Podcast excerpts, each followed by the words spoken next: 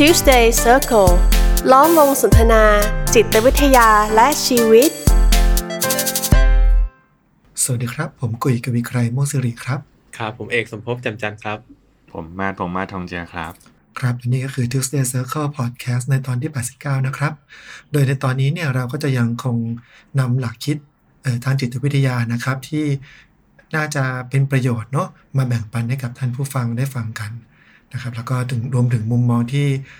เราจะสามารถนำหลักคิดนี้ไปปรับใช้ในชีวิตประจำวันได้ด้วยนะครับ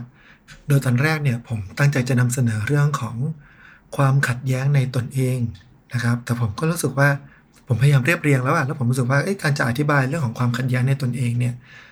มันค่อนข้างจะเข้าใจยากมากเลยนะ ถ้าเราไม่ได้ทำความเข้าใจก่อนนะว่า ไอ้คาว่าตนเองที่มันขัดแย้งกันนะมันคืออะไรอะ พราะถ้าพูดถึงคำว่า ตนเองมันก็คือตัวเราเนาะแล้วตัวเรามันจะขัดแย้งกับตัวเราเองได้ยังไงเออครับเพราะฉะนั้นสัปดาห์นี้ก็เลยจะชวนมาทำความเข้าใจถึงที่มาของคำว่าตัวตนกันก่อนนะครับ โดยอาศัยหลักคิดที่เรียกว่า organism กับ self ครับทีนี้ถ้าพูดถึงคำว่า self เอ่อ S E L F self มันแปลว่าตัวตนอยู่แล้วเนาะเราทุกคนก็รู้จักคำนี้ แต่คำว่า organism เนี่ยครับ เออ ไม่คุ้นเคยเลยเนาะผมรู้แต่ว่าออร์แกนิซึมมันมีคำแปลว่าอินทรีย์อะครับ อินทรีย์ที่แปลว่านกหรือเปล่าครับ ต้องถามพี่กุยว่าอินทรีย์นี่แปลว่าอะไร ครับก็เดี๋ยวเชิญ พี่เอกกับอ่าท่านผู้ฟังลองเปิดพจนานุกรมดูนะครับ อินทรีย์แปลว่าอะไร ครับ ก็อ่าจริง ๆ พอพูดถึงคำว่าแบบ organism พูดถึงคำว่าอินทรีย์อย่างเงี้ยนะครับเออเราจะรู้สึกว่ามันเป็นคำที่เราไม่คุ้นเคยนะ ตัวผมเองเนี่ยผมไม่ได้มีพื้นฐานจากการเรียนอ่า จิตวิทยามาตั้งแต่ปตรีนะครับผมเพิ่งมาเริ่มตอนปโทผมก็ไม่คุ้นกับคำนี้เลย แล้วตอนครั้งแรกๆที่ผมเรียนแล้วผมได้อ่านหรือได้ยินคำเนี้ยทั้ง organism ทั้งอินทรีเนี่ยผมก็งงมากมันคืออะไรนะครับ แต่ถ้าจะพยายามจะอธิบายด้วยคำง่าย ๆ เนี่ย ผมว่าก็ใช้คำว่าสิ่งมีชีวิตละกันนะครับ หรือต่อจากนี้ผมก็อาจจะเรียกทับศัพท์เลยแล้วกันเนาะด้วยคำว่า organism นะครับ โดยหลักคิดเนี่ยเขาก็บอกว่าอันจริงๆแล้ว คนเราเนี่ยเกิดมาเนี่ย ก็เป็นสิ่งมีชีวิตนะอืมเป็นก็เป็น organism อย่างนี้แหละนะครับ โดยเขามีความเชื่อว่า organism เนี่ยมันมีกระบวนการภายในเนี่ยที่จะนำพาตัวเองเนี่ยให้อยู่รอดแล้วไม่ใช่แค่อยู่รอดเฉยๆ อยู่รอดแบบสามารถที่จะขยายพัฒนาเติบโตได้ด้วย โดยคุณคาร์ลโรเจอร์ซึ่งเป็นคนที่นำเสนอมุมมองตรงนี้นะครับ เขาก็ มีการยกตัวอย่างในหนังสือของเขานะครับ พูดถึงว่า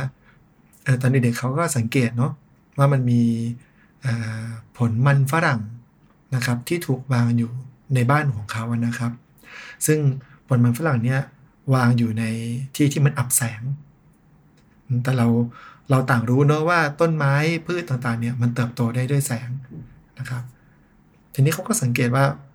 หัวมันฝรั่งเนี่ยมันค่อยๆ งอกราก ออกมา โดยรู้ด้วยว่าแสงอยู่ตรงไหนอะมันพยายามงอกรากออกมาไปหาแสง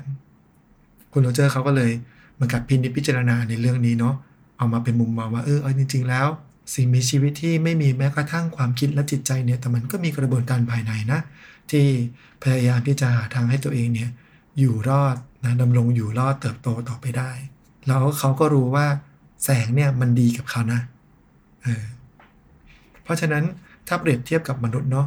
โรเจอร์สก็เลยเชื่อว่ามนุษย์เนี่ยในฐานะของสิ่งมีชีวิตเนี่ยย่อมมีกระบวนการภายในเนี่ยที่สามารถรู้ได้ด้วยตัวเองอยู่แล้วว่าอะไรเนี่ยที่ดีต่อตัวเอง อะไรที่จะสามารถเป็นปัจจัยช่วยให้ตัวเองเนี่ยสามารถที่จะดำรงอยู่รอด เติบโตพัฒนาเหมือนกับการที่แบบเรา มันเหมือนการเอาตัวรอดงี้ไหมแล้วก็การสืบเผ่าพันธุ์งี้ไหมก็คือเป็นพื้นฐานของสิ่งมีชีวิต อืมครับครับอืมมันก็คือพื้นฐานของสิ่งมีชีวิตเนื้อหรือบางคนผมไม่ได้ใจใช้คำนี้ตัวไหมก็เราอาจจะใช้คำว่าสัญชาตญาณก็ได้อะว่าสิ่งมีชีวิตมีสัญชาตญาณที่จะอยู่รอดและดำรงเผ่าพันธุ์นะครับ แต่ทีนี้มนุษย์เราเนี่ยมันก็มีลักษณะพิเศษขึ้นมาอีกอย่างหนึ่งเนาะคือมนุษย์เราเนี่ยก็มีความรู้สึกนึกคิดเนี่ยนะครับ มีการประเมินค่าอะไรต่าง นะครับเพราะฉะนั้นมนุษย์เราเนี่ยก็เลยไม่ได้จำกัดเอาไว้อยู่ เฉพาะการเป็นสิ่งมีชีวิตเฉยๆแต่ว่ามนุษย์เราเนี่ยสามารถที่จะ ใช้คำว่ามโนแล้วกันเนาะมโนสร้างความเป็นตัวตนขึ้นมาได้ด้วย แล้วตัวตนเนี่ยมันถูกสร้างขึ้นมายังไงนะครับ ก็คือถ้าสมมติว่ามนุษย์เราเนี่ยเกิดมาเพียงลำพังนะ ไม่เจอแบบ ไม่เจอใครไม่เจออะไรเลยเนี่ย เราจะเป็นสิ่งมีชีวิตเฉยๆนะเป็นออร์นิซึมไม่ได้มีตัวตนอะไร แต่ว่ามนุษย์เนี่ยเริ่มพัฒนาเริ่มสร้างความเป็นตัวตนเนี่ยหลังจากที่มีการปฏิสัมพันธ์กับสิ่งแวดล้อม อย่างผมยกตัวอย่างนะ ตัวผมเนี่ยก่อนที่จะเป็นนายกุยเนี่ยนะครับนายกวีไกรเนี่ย ผมเกิดมาเป็นทารกเฉยๆเป็นสิ่งมีชีวิตตัวเล็กๆนะครับ แต่ว่าผมเริ่มพัฒนาตัวตนขึ้นมา หลังจากที่ผมมีปฏิสัมพันธ์กับ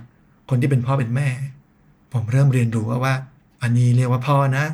นี่เรียกว่าแม่นะ แล้วตัวผมเองมีตัวตนที่เรียกว่าลูกขึ้นมานะครับ พอผมโตขึ้นมา ผมเริ่มเเจอพี่ป้านาอาเนี่ยผมก็ไม่ใช่ลูกแล้วกับพี่ป้านาอาเนี่ยผมเริ่มเป็นญาติผมเป็นหลาน ผมเป็นน้องเนี่ยตัวตนผมก็เริ่มเปลี่ยนไป เริ่มแตกต่างออกไปพอผมเริ่มโตขึ้นอีกเข้าโรงเรียน ผมก็จะมีตัวตนที่ เป็นเพื่อน เป็นลูกศิษย์ แล้วพอโตขึ้นมาอีกอะเริ่มมีแฟน ผมก็จะมีตัวตนอีกแบบหนึ่ง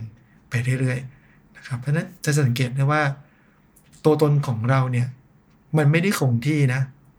มันมีความเลื่อนไหลมันแปรเปลี่ยนไปตามสิ่งแวดล้อมที่เรามีปฏิสัมพันธ์ด้วย แล้วทีนี้เวลาเราปฏิสัมพันธ์กับสิ่งแวดล้อม แล้วเกิดเป็นตัวตนขึ้นมาเนี่ย มันไม่ได้มีความเป็นตัวตนขึ้นมาเฉยๆอะแต่ตัวตนนั้นเนี่ยมันพ่วงมาด้วย กฎอะไรบางอย่างเนี่ยนะครับกฎระเบียบนะจะเป็นค่านิยม อาจจะเป็นทัศนคติ หรือไม่แต่อคติต่างๆนะครับอย่างเช่นเนาะผมเกิดมาเป็นลูกชายในครอบครัวคนจีนเพราะนั้นบ้านของผมเนี่ยก็จะมีมีกฎมีค่านิยมมีทัศนะมีอคติของความเป็นลูกชายคนจีนในแบบฉบับของบ้านผมอะแล้วลองนึกดูเนาะเวลาเราเกิดมาเนี่ยเรามีตัวตนอีกมากมายเลย นะครับแต่เป็นทั้งลูกชายก็จะมีกฎมีค่านิยมแบบหนึง่งแต่พอเราเป็นหลานชาย มันก็มีกฎมีค่านิยมอีกแบบหนึง่งพอเราไปเป็นเพื่อนเป็นลูกศิษย์เราเป็นเพื่อนกับนายเอก็มีค่านิยมแบบหนึ่งเป็นเพื่อนกับนายบีมีค่านิยมแบบหนึ่งปฐมมัธยม มหาลัยค่านิยมอะไรต่างๆ ก็ย่อมแปลเปลี่ยนไปได้เรื่อย ๆ อีก เพราะนั้นจะเห็นว่า โหเราเกิดมาเนี่ย เราเราไม่ได้มีตัวตนเพียงตัวตนเดียวนะ เรามีตัวตนแบบ หลากหลายมากๆ แล้วในแต่ละตัวตนเนี่ยมันก็มีกฎเกณฑ์มีเงื่อนไข มีค่านิยม มีทัศนะที่มันแตกต่างออกไปได้อีกมากมาย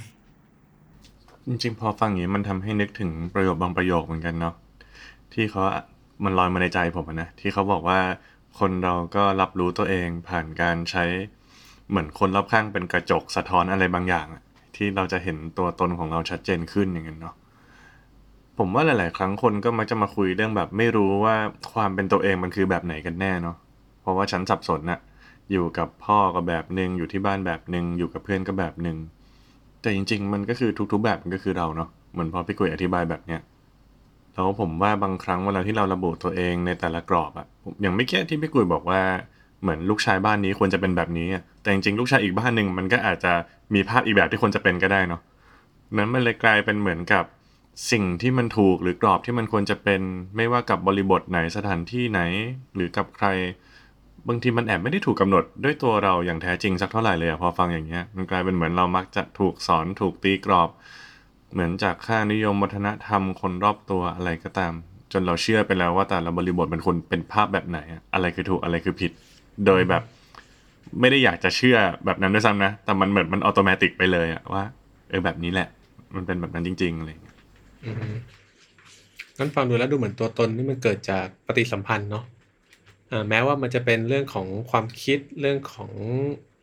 อุดมคติหรือทัศนคติอะไรบางอย่างที่มันมันเข้ามาเกี่ยวข้องกับออร์แกนิซึมนะ แต่ว่าการเกิดขึ้นของมันเนี่ยมันไม่ได้เกิดจู่ๆก็เกิดขึ้นมา แต่มันเกิดผ่านปฏิสัมพันธ์ การที่เราจะเรียนรู้ว่าเรามีตัวตนแบบไหนเนี่ย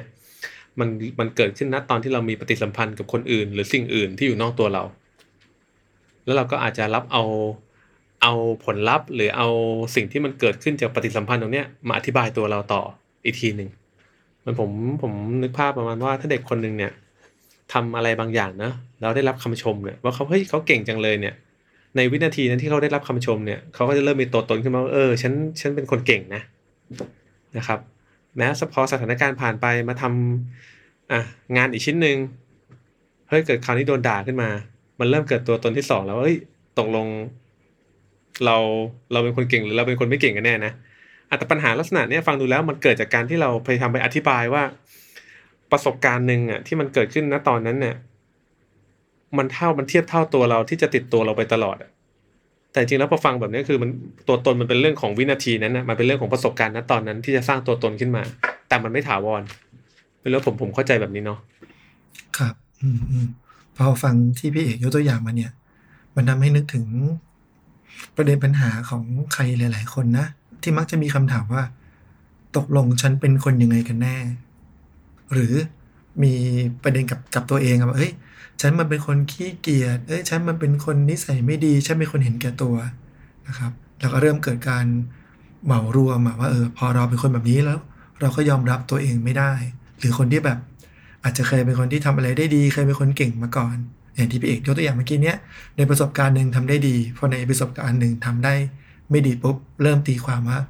เรามันเป็นคนที่ไม่เก่งนะอะไม่เก่งเท่าเดิม เราเป็นคนที่แย่แล้วเราก็อาจจะเริ่มคิดไปถึงแบบอนาคตต่างๆนานาเริ่มแบบหมดความเชื่อมั่น เริ่มรู้สึกกังวลนะครับดังนั้นจริง ๆ แล้วถามว่าตัวเราเป็นยังไง มันอาจจะไม่มีคำตอบหนึ่งเดียวที่ชัดเจนอะจริง ๆคำตอบหนึ่งที่ชัดเจนที่พอจะมีได้ก็คือ ตัวตนในเชิงออร์แกนิซึมอะอย่างถ้าพูดกุยเป็นคนยังไง อันเนี้ยกุยเป็นคนเนี้ยที่หน้าตาแบบนี้ผมงอกๆแบบนี้นะครับ แล้วก็รูปร่างประมาณนี้มีสติปัญญาณวันนี้นะประมาณนี้นะครับอืมแต่ถ้าผมจะเริ่มถามตัวเองว่าเฮ้ยแล้วความเป็นตัวตนของผมมันเป็นยังไงอะสมมติผมสงสัยว่า ผมเป็นคนมีน้ำใจหรือเห็นแก่ตัวกันแน่ อันเนี้ยผมว่ามันจะเริ่มมีปัญหากับตัวเองได้แล้วเพราะว่าบางครั้งผมก็อาจจะนึกอยากมีน้ำใจอะ แต่ในบางครั้งที่ผมไม่พร้อมผมก็อาจจะไม่อยากจะช่วยเหลือหรือทำอะไรให้กับใคร แต่ถ้าผมจะต้องตัดสินตัวเองเป็นอย่างใดอย่างหนึ่งอะมันจะเริ่มปั่นป่วนแล้วแต่ยิ่งถ้าผมให้ให้คุณค่ากับบางสิ่งบางอย่างอย่างเช่นผมให้คุณค่ากับความมีน้ำใจอย่างเงี้ย ในจังหวะที่ผมรู้สึกไม่อยากช่วยเหลือใคร ผมก็จะเริ่มมีปัญหากับตัวเองแล้วครับ จริง ๆ ผมผมไปอ่านบทความมาเร็วๆนี้นะพี่เอกกับพี่กุยผมอยากแชร์นิดนึง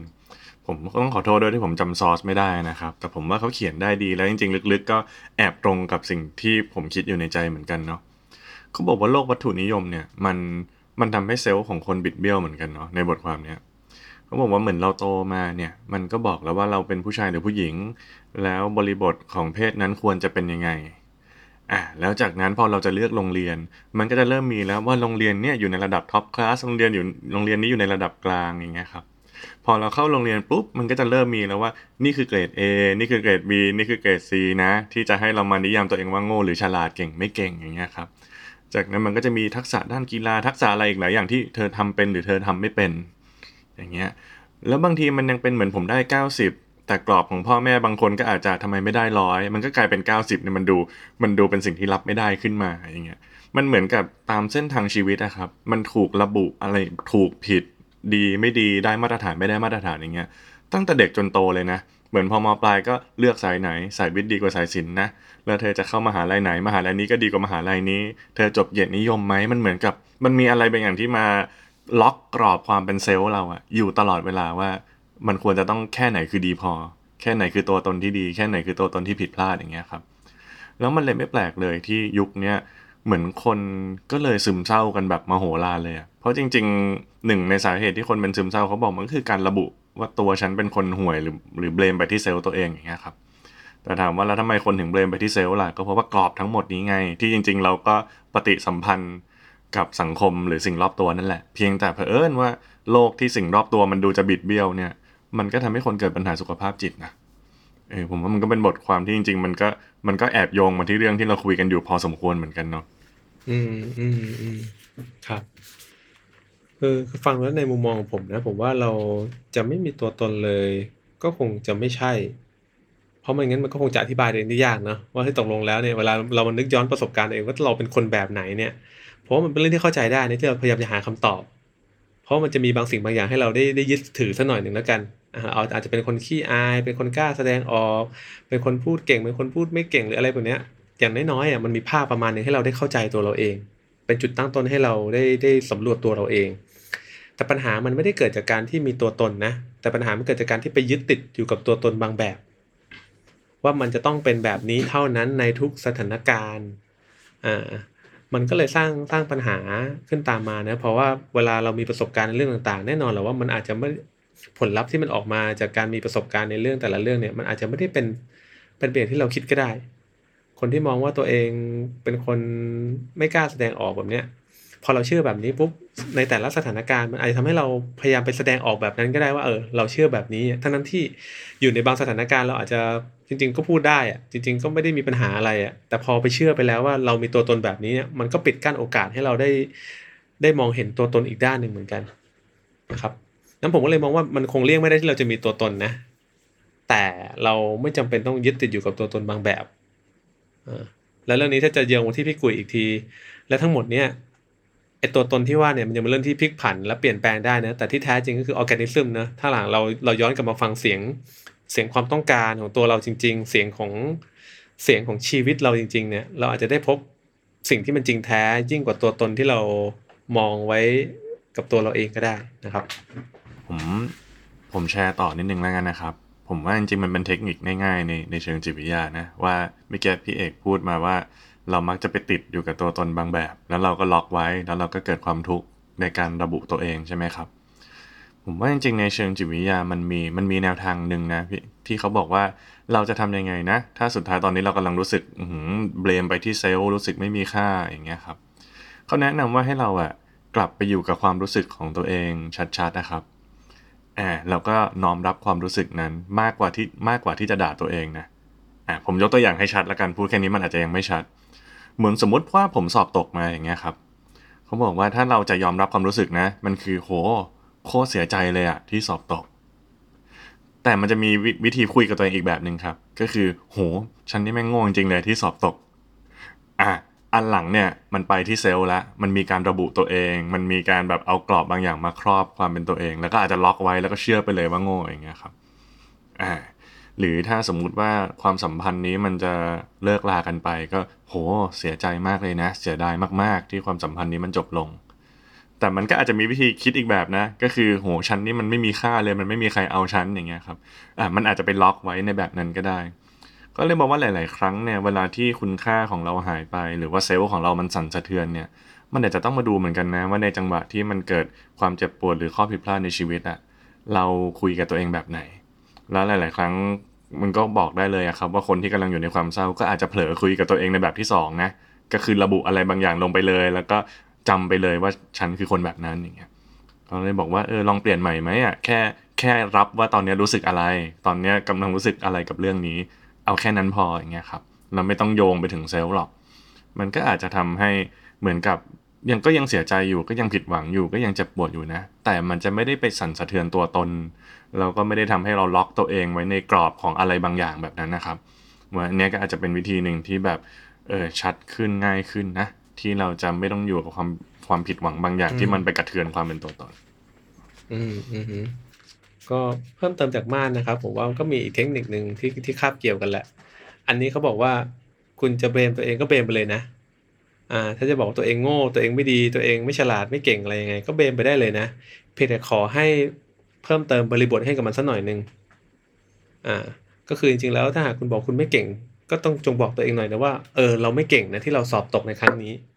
อ่าให้สร้างขอบเขตให้กับตัวตนที่เรารู้สึกไม่พึงพอใจหน่อย แต่พอเราบอกว่าเฮ้ยเรามันไม่เก่งเนี่ยดูเหมือนคำว่าไม่เก่งเนี่ยมันกินกินพื้นที่ไปทั้งหมดทั้งชีวิตเลยเนาะทั้งนั้นที่จริง ๆ แล้วมันเกิดแค่เรื่องนี้ ดังนั้นการเอ้การสร้างบริบทให้กับมันเนี่ยเราจะเห็นเลยว่าอ๋อไอตัวตนที่เรากำลังพูดถึงที่เรากำลังเบมมันเนี่ยมันเป็นแค่ส่วนเล็ก ๆ นะ เป็นแค่เสี้ยวเดียวเท่านั้นของของพื้นที่ชีวิตเราที่มันมันกว้างใหญ่ไพศาลกว่านี้นะฮะดังนั้นถ้ามาดบอกว่าอยู่กับความรู้สึกก็ได้ ใครทำได้ก็ทำไป อีกอันนึงถ้ากูอยากเบมเบมได้เลยเหมือนกัน แต่สร้างขอบเขตให้การเบมตัวเองหน่อย นะฮะพอพี่เอกพูดนี่ผมเห็นภาพเลย คล้าย ๆ แบบฉันนี่แบบห่วยมากเลยนะ แต่ห่วยวิชาเลขตอนม .4 เทอมสองอย่างเงี้ยเนาะแล้วจบจบอยู่แค่นั้นอะไรอย่างนั้นอะไรมากไปกว่านั้นละเออเออฉันนี่มันไม่ดีเลยเขาถึงทิ้งฉันไปไอ้ผู้ชายที่มันเฮงซวยคนนั้นแหละที่มันทิ้งฉันไปที่มันเฮงซวยอะไรเงี้ยคือบอกว่าให้ให้เรารู้สึกว่าเราเรามันแย่ แต่ว่ามันแย่ในบริบทเนี้ยเออ เรามันไม่มีค่าสำหรับคนที่มันเฮงซวยอะไรเงี้ย คนนั้นอะไรคือนอกจากด่าเซลล์นี้เราไปด่าเซลล์อื่นด้วยอ่าครับครับก็เออเอออย่างที่มาดกับพี่เอกได้ยกตัวอย่างไปเมื่อกี้นี้เนาะก็เป็นเป็นแง่มุมหนึ่งนะเป็นแง่มุมหนึ่งแล้วกันนะครับ ที่เราจะประยุกต์เอ่อหลักคิดนี้ในการดูแลใจของตัวเราอือฮึนะครับ แล้วก็ แล้วก็ไม่ว่าจะเป็นวิธีไหนทั้งของมาดของพี่เอกนะครับ ต่างก็มีจุดร่วมกันอย่างหนึ่งเนาะก็คือเออชวนให้เราเนี่ยไม่ผูกติดกับตัวตนใดตัวตนหนึ่ง จนกลายเป็นเหมารวมว่าเราจะต้องเป็นแบบนั้นอือฮึครับแล้วเดี๋ยวต่อจากนี้เอ่อในตอนหน้าๆนะครับ เราก็จะเอาเรื่องออ g a แกนิซึมกับเรื่องของเซลฟ์เนี่ยแหละ มาขยายต่อเพื่อใช้ทำความเข้าใจในเรื่องของความขัดแย้งในตนเอง อันนี้จริงผมใช้คำพูดผิดนะจริงๆเอ่อ มันคือเรื่องของความไม่สอดคล้องในตนเองเออมันเป็นความขัดแย้งลักษณะหนึ่งนะครับผมชวนว่าเป็นตอนหน้าเลยนะครับ คนจะได้ไม่ลืมครับว่าวันนี้เราคุยอะไรกันรีบเหรอคุณให้คุณให้พี่กุยเขาหายใจหายคอหน่อยเออครับผมก็เดี๋ยวเดี๋ยวค่อยมาลุ้นกันนะครับ ว่าตอนหน้าจะเป็นใครจะเป็นคนนำเสนอและจะเป็นเรื่องอะไรนะครับอันนั้น Tuesday Circle Podcast ในตอนนี้ก็ขอลาไปณตอนนี้ครับ สวัสดีครับ สวัสดีครับครับสวัสดีครับ Tuesday Circle ล้อมวงสนทนา จิตวิทยาและชีวิต